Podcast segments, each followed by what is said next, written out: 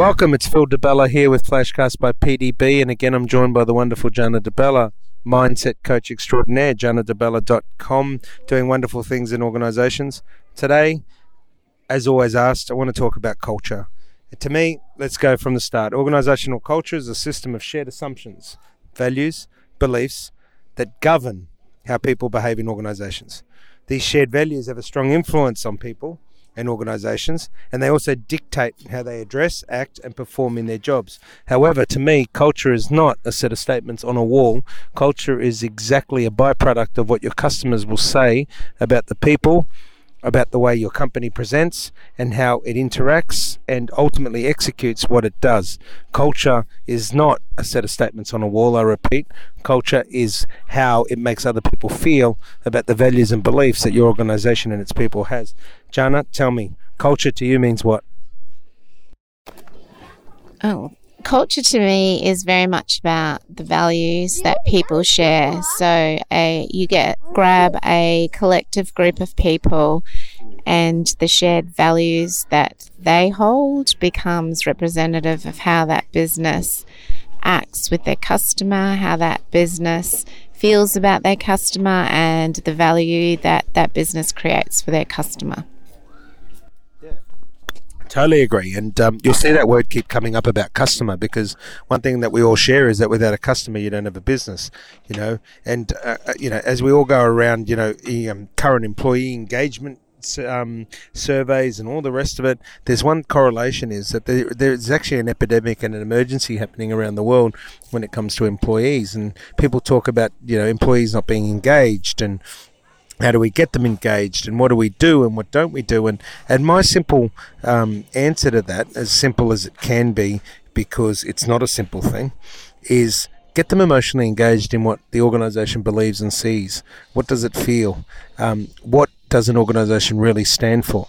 To me, if you want to have exceptional culture within your organization, within your people, it really is about the belief system and the values of what the organization stands for. And then that cascades down to its people.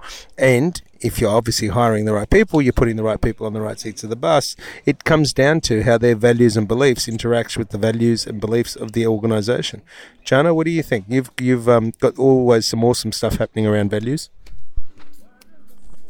I think it very much starts with the leadership in the organisation. Uh, the the culture starts within the leadership group and then cascades down, and then the group that it cascades down to create that culture in a very uh, alive way, and then it cascades back up again.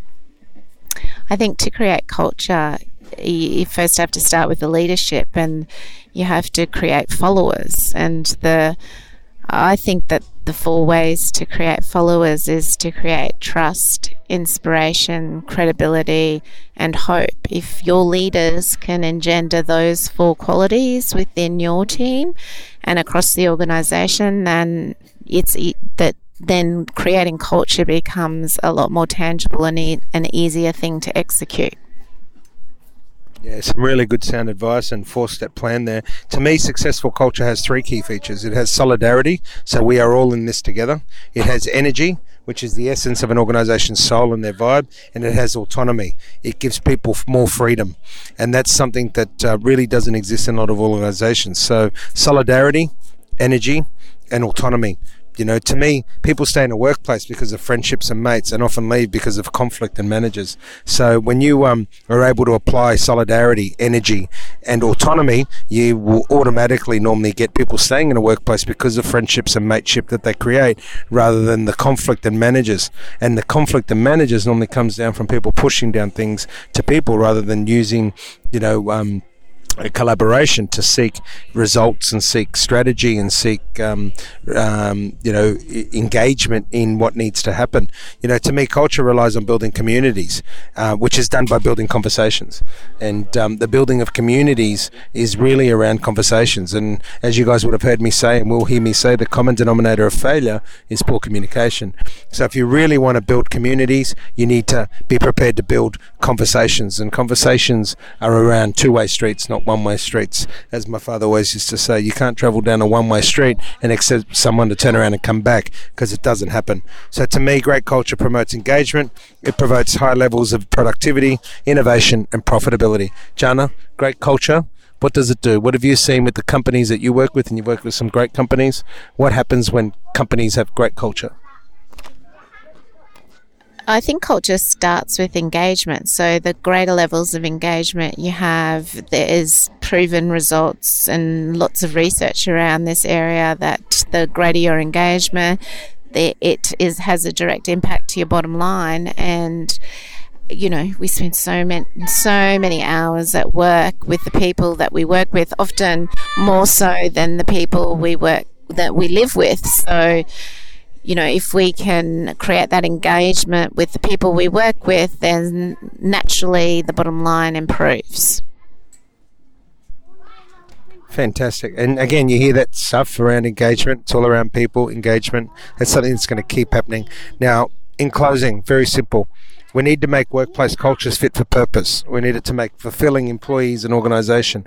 We need fit for purpose. Remember that the one set of rules, the one set of engagement strategies, um, what you've done previously won't always work for anybody else. It's all about making sure that you design what you need for the purpose that you need it. It is all about fit for purpose. It's all about making sure that you identify what your organisation stands for, what it seeks to achieve, and then what it looks like. What do you want people to say about you?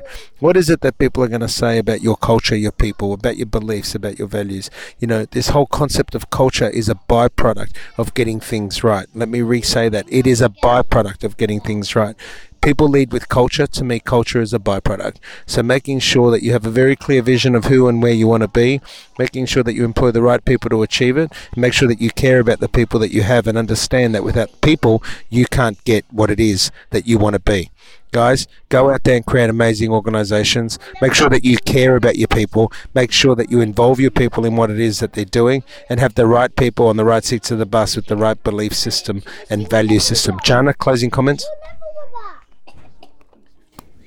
Closing comments is that at Debella, we worked hard to really create engagement and camaraderie amongst our team so that together we could achieve what we needed to every day. People would show up to work knowing why they were showing up and then achieving as a result of that. Yeah, very sound advice. So, You've been listening to Philip and Jana DeBella, Flashcast by PDB. Be the best you can be. Until next time, thank you and go and kick some serious butt.